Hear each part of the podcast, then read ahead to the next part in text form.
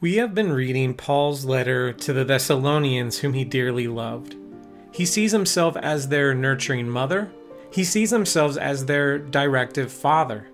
He has commended their faith and shared how he wishes he could visit them, but he can't because of laws and somehow the Satan. But you know who can? Timothy.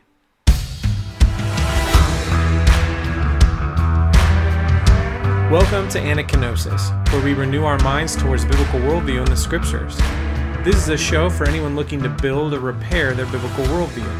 Whether you're 100% comfortable in the current Christian culture, or you feel like an outsider looking in, everyone is welcome. My name is Jeremy Eagan. I'm just a guy with a Bible literacy background who has ASD and who thinks a lot about how to think. Today, we hear Tim's report. We enter the letter to the Ecclesia of Thessalonica in the third chapter. It is a terrible decision for a chapter break because Paul is in mid thought. You shouldn't start a chapter with the word therefore, but here we are. Paul ends chapter 2 by explaining how he longs to see them again, but he couldn't. Chapter 3, verse 1 Therefore, when we could bear it no longer, we were willing to be left behind at Athens alone, and we sent Timothy, our brother and God's co worker in the gospel of Christ, to establish and exhort you in the faith, that no one be moved by these afflictions. For you yourselves know that we are destined for this.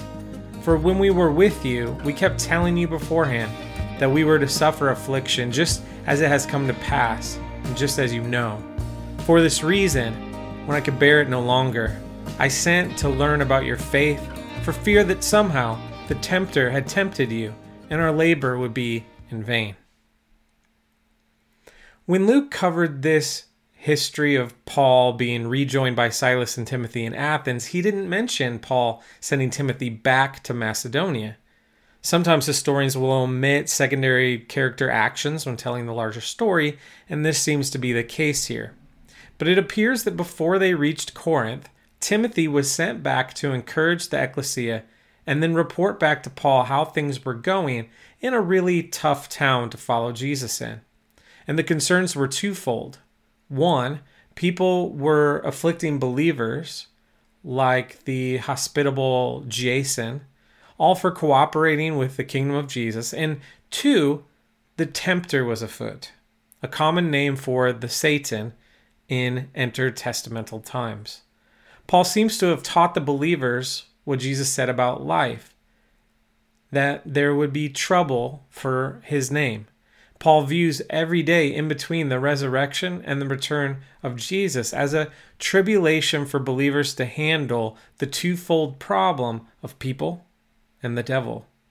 So Timothy went, Timothy is returned, Timothy presents his report. Verse 6 but now that Timothy has come to us from you, and has brought us the good news of your faith and love, and reported that you always remember us kindly and long to see us as we long to see you. For this reason, brothers, in all our distress and affliction, we have been comforted about you through your faith. For now we live, if you are standing fast in the Lord. For what thanksgiving can we return to God for you? For all the joy that we feel for your sake before our God, as we pray most earnestly night and day that we may see you face to face and supply what is lacking in your faith. So Timothy reported back really good news about them, and Paul makes sure to note that he longs to see them again, as was the custom of friendship letters to express the reciprocation of love. And these type of letters also included statements of personal wellness only if they knew that the other party was well. Later in life, Paul will often put a prayer for the receivers of the letter at the beginning of the letter, but here he adds the prayer after he's reflected on their relationship and gives them Tim's positive report. The last line there can be troubling. As we pray most earnestly night and day that we may see your face and supply what is lacking in your faith. Now, I haven't made it in the inflection, but the English translation adds a question mark at the end of that statement. What is lacking in your faith? Why a question mark? I mean, what's the question? Borrowing from verse 9, it starts, For what thanksgiving can we return to God for you? But then the question loses its structure completely. It was common in Paul's day to thank the gods upon receipt of the letter. And here, the thanksgiving is in the form of a rhetorical question How can we thank God enough for you? Timothy's report had made Paul happy, it had gladdened his heart. It reaffirmed the love of the Thessalonian congregation for him, and it further stimulated his desire to see them. Paul said they were the ground of his comfort, but it is Yahweh whom Paul thanks. The implication is that he could never thank Yahweh enough. In fact, the language here is deeply personal as Paul's focus intensifies. For example, the pronoun you will appear 10 times. And that's underscored by what follows. Day and night we pray most earnestly to see you face to face and restore whatever is lacking in your faith. So I guess we need to know what faith means here. And faith here means one's response to God, something that can be deemed inadequate or deficient.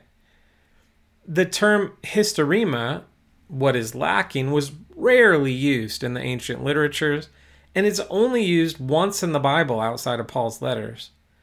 When it is found in Paul's letters, it's, it often has the sense of inadequacy that can be corrected. Before we get to thinking that Paul believes he has anything to do with fixing these people, we have to read his written prayer. Verse 11 to 13. Now may our God and Father Himself and our Lord Jesus direct our way to you. And may the Lord make you increase and abound in love for one another and for all as we do for you, so that He may establish your hearts blameless in holiness before our God and Father at the coming of our Lord Jesus with all His saints. So there's this tension between divine activity and human responsibility. And Paul walks the line in this letter. Right? Here, he says, May the Lord increase you, right? It's God's job. But later in 410, he's going to urge the brothers to do something. So there's a tension.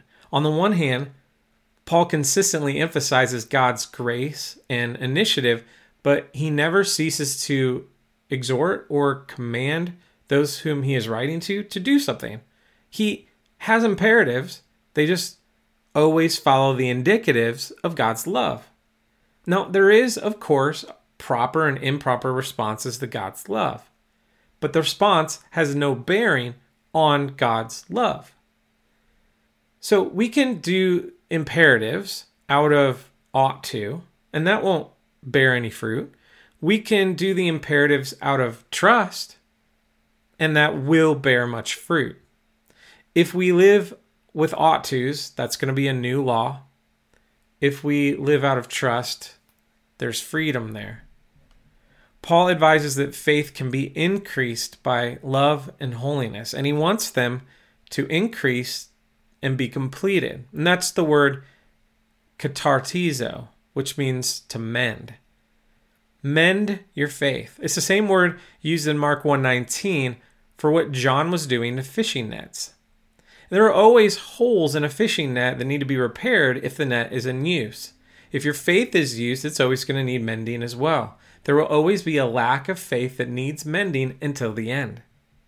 Now, chapter 4 starts with the word finally. So he's already closing up his letter.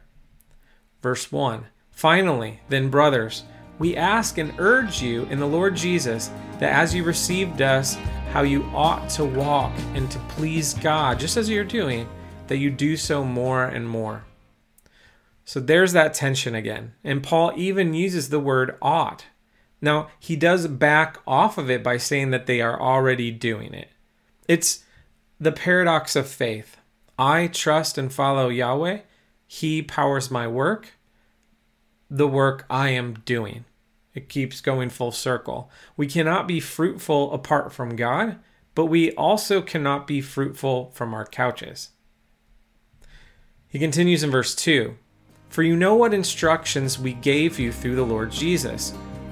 For this is the will of God, your sanctification, that you abstain from sexual immorality, that each one of you know how to control his own body in holiness and honor, not in the passion of lust like the Gentiles who do not know God. That no one transgresses and wrongs his brother in this matter, because the Lord is an avenger in all these things, as we told you beforehand and solemnly warned you.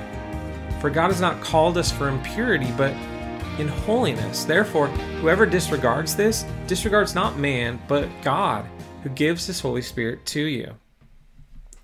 Now, let's remember the context here, right? Who's the audience? It's Gentile believers in Greece, or modern Greece.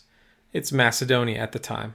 And they do not have the benefits of the Jewish law being in their background.